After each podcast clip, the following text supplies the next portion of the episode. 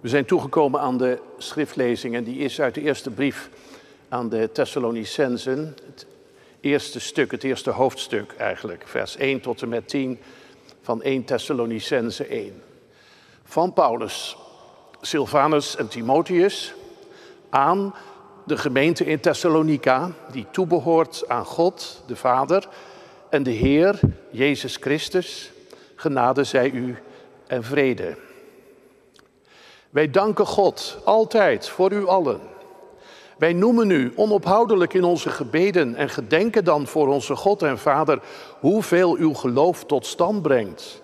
Hoe krachtig uw liefde is en hoe standvastig u blijft hopen op de komst van Jezus Christus onze Heer. God heeft u lief, broeders en zusters. Wij weten dat Hij u heeft uitgekozen. Onze verkondiging aan u overtuigde immers. Niet alleen door onze woorden, maar ook door de overweldigende kracht van de Heilige Geest. U weet hoeveel we voor u hebben betekend toen we in uw midden waren. U hebt ons nagevolgd en daarmee de Heer. Onder zware beproevingen hebt u het woord ontvangen met de vreugde van de Heilige Geest. Zo bent u een voorbeeld voor alle gelovigen in Macedonië en Achaïe geworden. Want het woord van de Heer heeft zich vanuit uw gemeente niet alleen in Macedonië en Achaïe verspreid. Uw geloof in God vindt ook weerklank buiten die gebieden. Wij hoeven daarover niets te vertellen. Iedereen praat erover. Hoe wij door u zijn ontvangen en hoe u zich van de afgoden hebt afgewend om u tot God te keren, om Hem, de levende en ware God, te dienen en om Zijn Zoon te verwachten uit de hemel, Jezus, die Hij uit de dood heeft doen opstaan en die ons zal redden van het komende oordeel. Tot hiertoe de lezing uit het woord van God. Ik zal de tekst alvast voorlezen, die heb ik dit keer genomen uit de herziene statenvertaling. Het slot van vers 9 en geel vers 10. Iedereen praat erover, zegt Paulus, hoe u zich van de afgoden tot God bekeerd hebt om de levende en waarachtige God te dienen en zijn zoon uit de hemel te verwachten. Zijn zoon die hij uit de doden heeft opgewekt, namelijk Jezus, die ons verlost van de komende toren. Gemeente van Christus, de mensen aan wie Paulus schrijft waren heidenen, maar dat zijn ze nu niet meer. Hun leven is wat je noemt veranderd. Ze zijn uit hun oude patroon gestapt. Dat betekent dat ze nu andere gewoontes hebben, andere prioriteiten. Ze gebruiken andere woorden en ze leven in een nieuwe familie.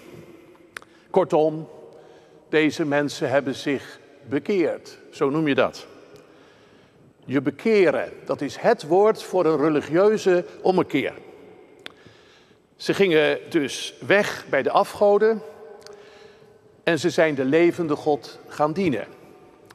En dat eh, viel op. Paulus schrijft, iedereen heeft het erover. Dat woord bekering, dat kennen wij als kerkgangers allemaal. Misschien hoorde je het vroeger vaker in preken dan tegenwoordig. Dat zou kunnen. In ieder geval dat woord. Je kan natuurlijk ook andere woorden gebruiken als je hetzelfde bedoelt. Je kan tegen de mensen zeggen: geef uw foute patronen op. Of bind de strijd aan met je begeerte.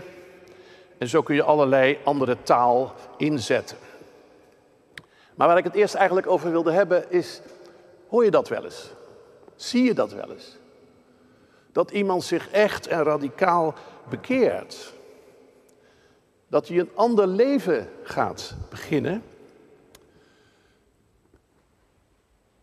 Ik hoor er af en toe van, meestal via via. Ik lees het ook wat vaker in zendingsbladen. Een blad als Evangelie en Moslims bijvoorbeeld. En ik hoor en zie het ook op websites waarin je met een zekere regelmaat te horen krijgt hoe iemand zich van een heel heidens en, en soms ook crimineel of verslaafd leven heeft bekeerd en Jezus is gaan volgen. En eerlijk gezegd, als je zulke verhalen hoort, kun je daar best van onder de indruk raken. Je kunt er zo van onder de indruk raken, van die ouderwetse bekeringen, dat je stiekem denkt, dat zou voor mij ook helemaal niet verkeerd zijn. En terwijl je dat denkt, denk je ook vaak tegelijk iets anders. Ik wel tenminste. Je kijkt er ook kritisch naar. En je vraagt je bij zulke verhalen dan ook meteen af hoe het er een paar jaar later zal voorstaan met deze ommekeer. Ik kende in mijn jeugd mensen die waren bekeerd. Dat waren broeders en zusters die hadden een diepe over ervaring gehad met God. En dat wist je. En dat wist eigenlijk iedereen in de kerk. Je kon ze om zo te zeggen aanwijzen. Want die mensen die konden erover vertellen dat ze in dat bekende Amerikaanse lied, dat ze eerst blind waren en nu zien. Dat ze eerst verloren waren en nu gevonden. En hoe dat zo gekomen was. Over die bekeerde mensen denk ik nog steeds met veel respect. Ook al vind ik het wel eenzijdig dat die bekering vaak heel innerlijk werd opgevat. Het moest allemaal in je ziel en in je innerlijk en in je gevoel plaatsvinden. Dat is eenzijdig. En een gevaar is natuurlijk dat als je een bekeerd persoon bent, dan krijg je een zekere status. Dan ben je er, min of meer. Maar in de Bijbel gaat het vooral om je bekeren. Dat betekent dat je betrokken bent met alle vezels van je bestaan in een verandering. In zekere zin zou je ook kunnen zeggen een veranderingsproces. Daar zijn alle kanten van je leven mee gemoeid. Hoe zat dat nou bij die christenen in Thessalonica? Wat veranderde voor hen? Nou, ze stopten met het dienen van de goden. Want ze gingen de ene levende God dienen. De echte, de ware. Je zou kunnen zeggen, die mensen veranderden van godsdienst. Dat gebeurde trouwens wel vaker in die oude tijd.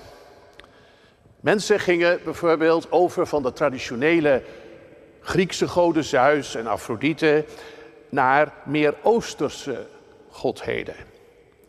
Daar zat iets geheimzinnigs aan, daar kon je ook heel mystiek en diep over praten. Ze hadden geheime samenkomsten, dat was populair ook in die tijd. Of mensen veranderden doordat ze meer filosofisch gingen nadenken over God en het goddelijke. Ze waren, om zo te zeggen, meer bezig met zingeving en verdieping. En dat veranderde ook toen natuurlijk best wel iets in je leven. Maar toch, in de basis veranderde hun leven niet zo. Want je levenspatroon, dat bleef toch eigenlijk heidens. Je nam die nieuwe God en die nieuwe filosofie, die nam je er zo te zeggen bij. En dat was een mooie aanvulling, ja, dat was zelfs een verdieping. Maar niet in de kern.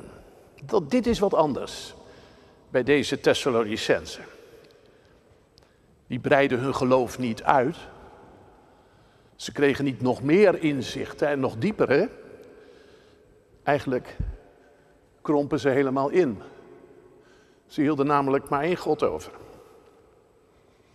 De levende. De ware God. Als je dat doet, als je dat gelooft en als je die God gaat dienen, dan verandert er natuurlijk wel heel veel. Dan ga je namelijk alles in je leven in zijn licht zien. En dan ga je ook in alles met hem rekening houden. En als je dat niet doet, dan gaat er toch geregelde tijden een lampje branden of een alarmschel af. En zo kwam het dus, omdat ze maar één God overhielden, zo kwam het dat ze echt anders gingen leven.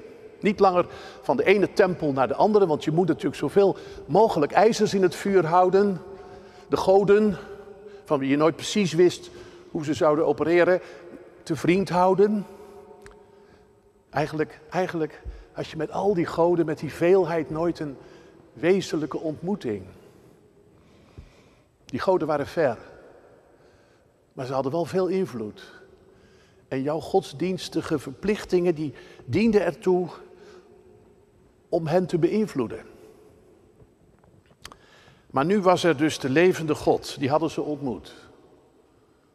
Dat was gebeurd via de verkondiging van Paulus. En waarom gingen ze nou in die ene God geloven? Waarom doen mensen dat? Nou, dat vertelt Paulus in vers 5. Dan zegt hij dat dat gebeurde door de overweldigende kracht van de Heilige Geest. Dat woord overweldigend moet je niet te spectaculair opvatten, denk ik. Je moet denken, dat is de onweerstaanbare kracht van de geest. Waar je als het ware voor zwicht. Nou, dat is dus iets bovennatuurlijks. Waarom gaat iemand geloven? Dat is iets bovennatuurlijks. Dat is een gave van God, ja. Maar Paulus schrijft ook dat het heel gewoon menselijk toeging. Want, schrijft hij in vers 6, jullie zagen ons, je zag hoe we met jullie bezig waren. En toen ben je ons gevolgd. En toen je ons ging volgen, ging je daarmee ook de Heer, Jezus, volgen. Dat is toch mooi? Ook dat hoort bij je bekeren. Dat je het in mensen ziet en dat je denkt, ik doe mee. Paulus vertelde dat die levende God een zoon heeft, Jezus. En dat hij die gestuurd had. En vooral dat deze levende God zijn zoon Jezus uit de dood had opgewekt. Dat is dan wel het heel bijzondere van die levende God, dat hij ook levend maakt wat dood is. En ze kregen een geweldig perspectief daardoor. Namelijk dat wat voor Jezus geldt, dat God, het, God hem opwekte, dat dat nu voor alle mensen geldt die hem gaan navolgen. Die mensen zullen leven, ook als ze sterven. Ook als ze eenmaal voor de levende God zullen verschijnen. Nou ja, dat is dus je bekeren, volgens de Bijbel. Dat begint met vertrouwen. En wat krijg je dan voor leven? Ja, een behoorlijk ingewikkeld leven. Moet je wel denken als je dit allemaal leest. Die Thessalonicenzen, die moesten telkens weer uitleggen. Dat is ook wel iets om uit te leggen, denk ik. Als jij zegt dat jij de levende God dient, wat een pretentie. En dan moet je dus ook uitleggen waarom je niet meer komt. Waar je altijd kwam. Naar de tempels met hun gezellige etentjes. En met hun grote feesten die daarbij hoorden. En ook wel een beetje helemaal uit je dak kunnen gaan. En dat heb je nodig als mens. Ja, dat doe je dus niet. Want je gelooft niet meer in die goden. En nu ga je luisteren naar wat de levende God van je wil. En wat Hij je belooft. En dat is de waarheid voor jou, waaruit jij leeft. En ondertussen word je omringd door massa's mensen die daar anders over denken. Nee, het leven van die christenen daar werd zwaar. Paulus heeft het in vers 6 ook over zware beproevingen. En dat kwam niet alleen van heidenen, dat kwam juist ook van joden. Mensen die dus heel dicht religieus bij je staan. Ja, dat komt er dus van als je je bekeert. Dat kun je verwachten. De kerk moet altijd een eerlijk verhaal vertellen. En niet zeggen dat het alleen maar fijn, gezellig, opwindend en nog een heleboel andere dingen is als je christen wordt. Dat het zo ingewikkeld is, dat zou je kunnen afschrikken. En dat heeft ook velen tegengehouden om eraan te beginnen. Maar die preek van mij vanmorgen, die gaat eigenlijk nou net over het omgekeerde. Christen worden, je bekeren als christen, dat betekent dat je leven eenvoudig wordt. Niet simpel, niet makkelijk, maar wel eenvoudig. Want er is maar één God. En bij Hem komen alle lijnen samen. Als je dat, en dat gebeurt vaak in een moment, denk ik, in een flits, hè, als je dat beseft, dan valt er dus een heleboel weg. Een hele bovenwereld van goden, laten we zeggen van, van invloeden, van krachten en machten waar je mee te maken hebt en waar je elke dag weer je toe moet verhouden. Maar als je beseft dat je overhoudt de levende God en dat je alleen met Hem te maken hebt, dat, dat is toch iets duizelingwekkends? Stel je dat eens voor. Er is er dus maar één tegenover wie ik mij moet verantwoorden. Morgen heb ik een ingewikkeld gesprek. Binnenkort moet ik me presenteren. Daar moet ik iets gaan beleiden en bekennen wat ik misdaan heb, al die dingen. Duizelingwekkend, er is maar één tegenover wie ik mij werkelijk moet verantwoorden. Die ook het laatste woord gaat spreken over mijn leven. En er is er ook maar één die me alles kan geven, echt alles, in leven en in sterven. En op wie ik dan ook al mijn vertrouwen kan stellen. Dat herken je misschien. Ik denk dat je dat herkent, die duizeling. Er is een levende God. Of al zou het maar zijn dat je denkt, oh was er een levende God. Op een moment misschien dat je zelf niets meer kon bedenken. Geen kant meer op, ook niet achteruit meer. En dan die flits. Maar er is toch een levende God. En die kan een opening maken waar geen opening is. Dat is het eenvoudige van het geloof. God is er. Niet in mijn hoofd als een gedachte.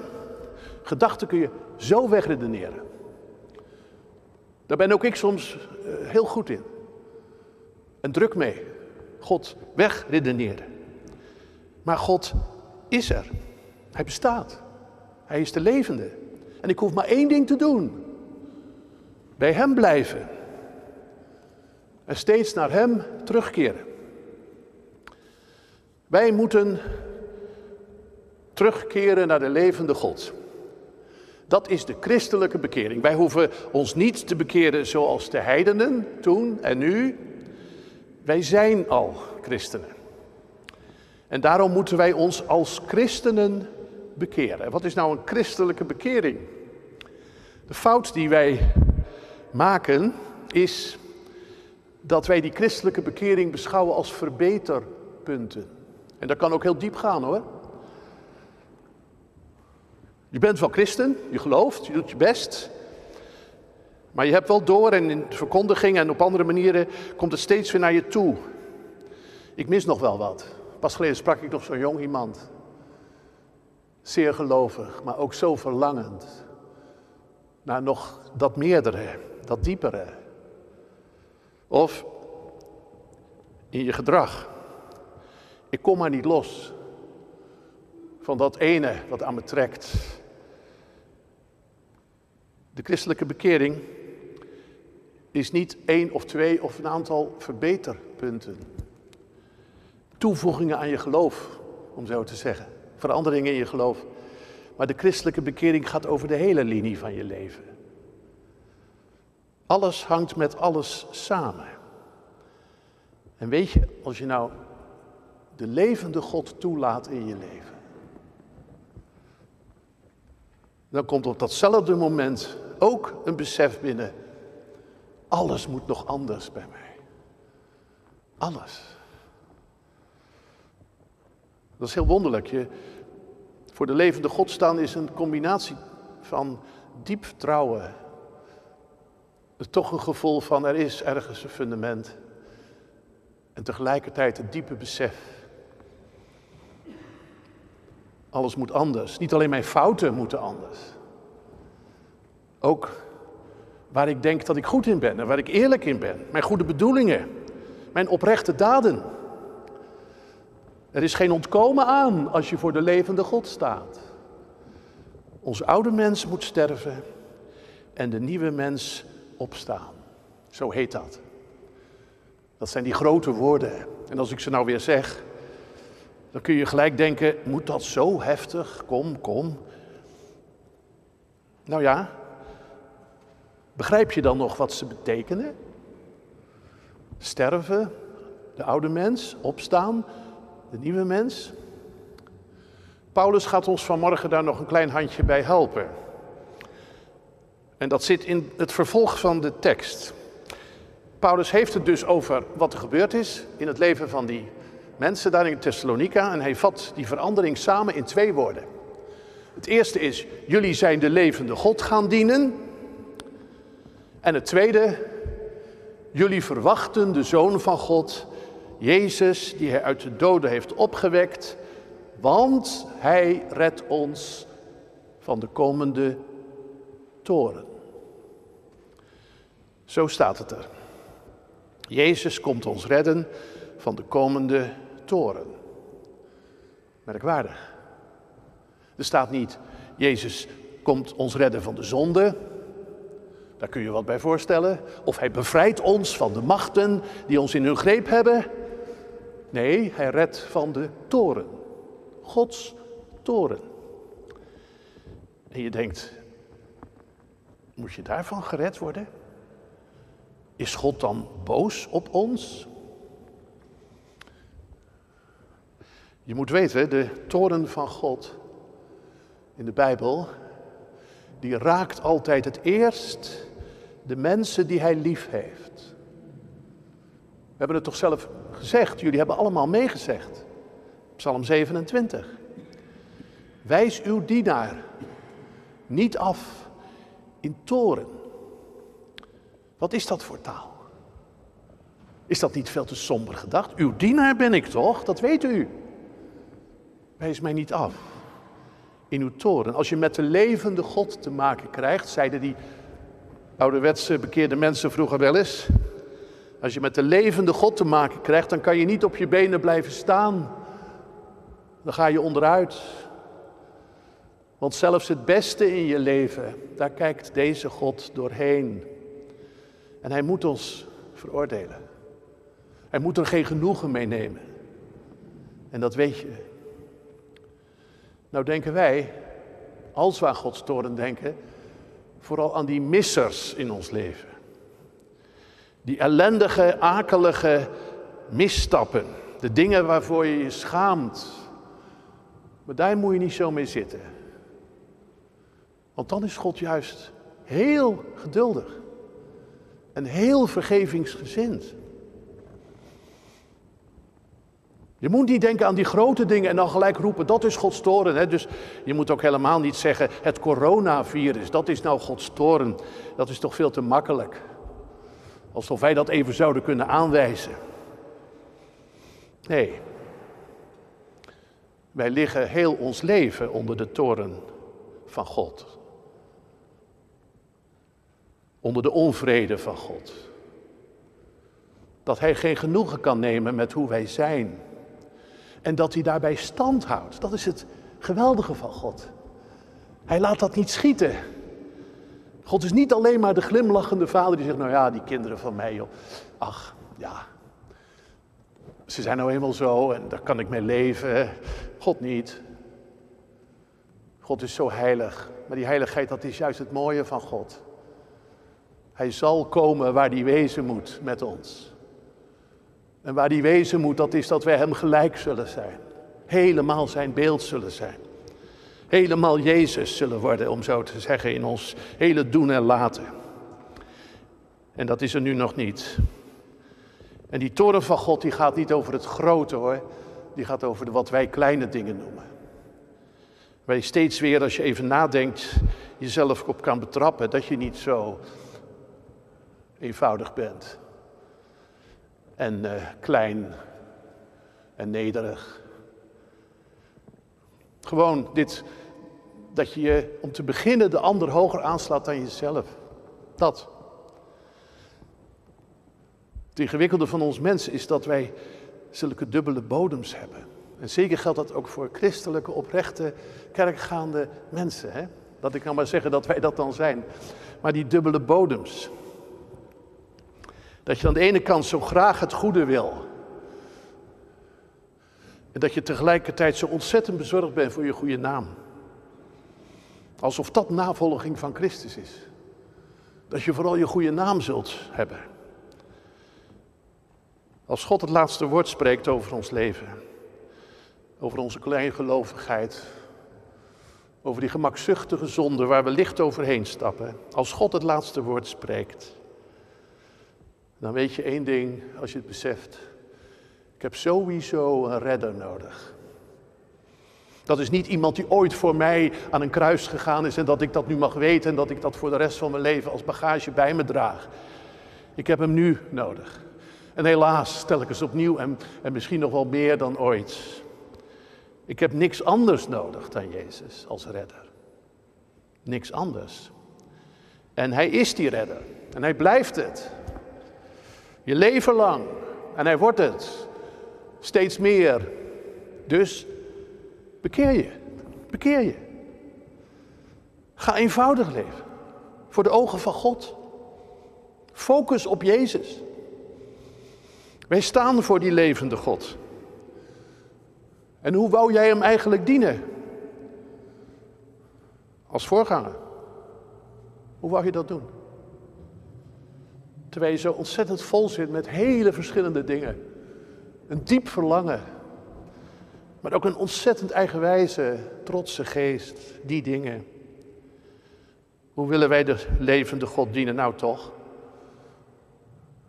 Toch dienen. Dankzij Jezus. Ook al moeten we elke dag weer bidden, vergeef ons onze schulden. En wijs uw dienaar niet af in uw toren, toch God dienen. Dankzij Jezus Christus. En dan ook vurig uitzien naar zijn komst. Ja, dat is ook nog wel een punt. Wanneer gaan wij dat weer doen? Wij hier met z'n allen. Niet als een aangeleerd lesje, maar gewoon van binnenuit. Wanneer gaan we dat weer doen? Dat vurig uitzien naar zijn komst. Ik denk dat we dat weer en meer gaan doen als wij ons weer realiseren waarvan wij eigenlijk gered worden. Als wij beseffen dat eigenlijk alles in ons leven, iedere dag nog, vraagt en roept om vernieuwing en verandering en bekering. Dan ga je wel verlangen, denk ik. Naar die dag. Want daar zal dus een eind aan komen. Aan dat dubbele. Aan altijd weer dat besef, hoe kan ik voor God bestaan en toch dien ik Hem. Maar dat gaat over. Daar komt een eind aan als Jezus terugkeert. En dan hoeft niemand meer ooit tegen je te zeggen, bekeer je dan is alles in ons genezen en geheeld. Dan zijn wij transparant geworden. Dan zijn wij helemaal geworden waar we nu al zo diep naar kunnen verlangen. De komende toren, daar wil ik nog iets over zeggen. Vanuit een ander gezichtspunt. Het heeft namelijk nog een betekenis, die toren van God. Wees blij dat die toren van God er is. Wees blij dat er een God is die vasthoudt aan zijn gerechtigheid en waarheid. Al trekt de hele wereld zich er niets van aan. Wat God wil, dat gaat gebeuren. Ja, soms lijkt dat echt te belachelijk om te denken. Als je bedenkt hoe er wordt omgegaan met de waarheid. Als je wel eens een boek leest waarin verteld wordt hoe in de westerse geschiedenis de propaganda steeds subtieler is geworden. Ook in de recente tijd. De vervalsing van alles wat gebeurt. Slachtoffers die het recht aan hun kant hebben, maar ze krijgen het niet. Leiders die liegen. En zo kom je aan de macht. Maar je kunt ook aan de macht blijven. Terwijl je liegt. En wij. Wij zijn net, vergeef me die vergelijking maar. Wij zijn net die soldaten in Srebrenica. Nederlandse jongens en vrouwen. Wij staan machteloos aan de kant. En we wagen ons leven er ook maar niet aan. Maar God verdraagt het. Maar zijn toren rust er wel op. Hij zal recht doen. We kregen die beelden van Srebrenica te zien. 25 jaar geleden allemaal. En als je ze ziet, dan kan er zomaar een psalmregel door je heen gaan. Hij zal nooddruftigen bevrijden. Verbrijzelen wie verdrukt. Daar kun je soms heel blij van worden. En als je blij wordt, dan besef je tegelijk wat een groot wonder het is dat deze heilige God nog met ons wil zijn. En ons in zijn genade aanneemt. Ik begon met het woord bekering, ik eindig er ook mee. Ik zei dat je het vroeger vaker hoorde. Ik weet niet of dat helemaal waar is, maar ik denk bij mezelf nu. Misschien komt het omdat je een dagje ouder wordt. En denkt, ik heb het gedaan, maar ik heb het ook niet genoeg gedaan. Dat ik deze dingen nu zeg, ik denk dat het weer terugkeert. Let maar op. Het gaat ons weer gezegd worden. Bekeer je. Het gaat gezegd worden vanaf kansels. En we zullen het ook weer tegen elkaar zeggen. En we zullen niet zeggen, ja, maar eh, dat lukt natuurlijk nooit. Of je houdt het een poosje vol en dan gaat het weer over. Dat gaan we niet meer zeggen. We gaan zeggen, wij zullen ons bekeren tot de levende God. Dat kan toch niet anders? Waar het met de wereld heen gaat. En hoe waarheid een woord is als een, een wegwerpartikel. Dat kan toch niet anders? Dat er dan toch weer die stemmen zullen komen. Wij, wij zijn de gemeente van de levende God. Wij moeten ons bekeren. Met een nieuwe vrijmoedigheid. In strijd en in veel vreugde. Waarvoor kom je in de kerk? Om getroost en bemoedigd te worden. Zeker, gelijk heb je. Maar er is geen grotere troost en rust dan dagelijks je heil te zoeken en je te bekeren tot de levende God. En dan te wachten op Hem. Jezus, die ons redt van het oordeel dat over de wereld gaat. Wat die coronatijd daarvoor kan betekenen, vraag het me niet, ik weet het ook niet. Ik weet wel dat het wat ingewikkelder is. Het wordt ook telkens ingewikkeld. En als we weer dicht bij een oplossing waren, dan blijken we toch niet te weten. Dat is het een beetje nu, ingewikkeld. We kennen de afloop niet. Nou, daarom is dit een tijd om eenvoudig te gaan leven. Voor de ogen van de levende God. Zijn waarheid zal bestaan. En Jezus, die zichzelf voor ons gaf, hij zal die waarheid aan het licht brengen als de grote dag aanbreekt. Amen.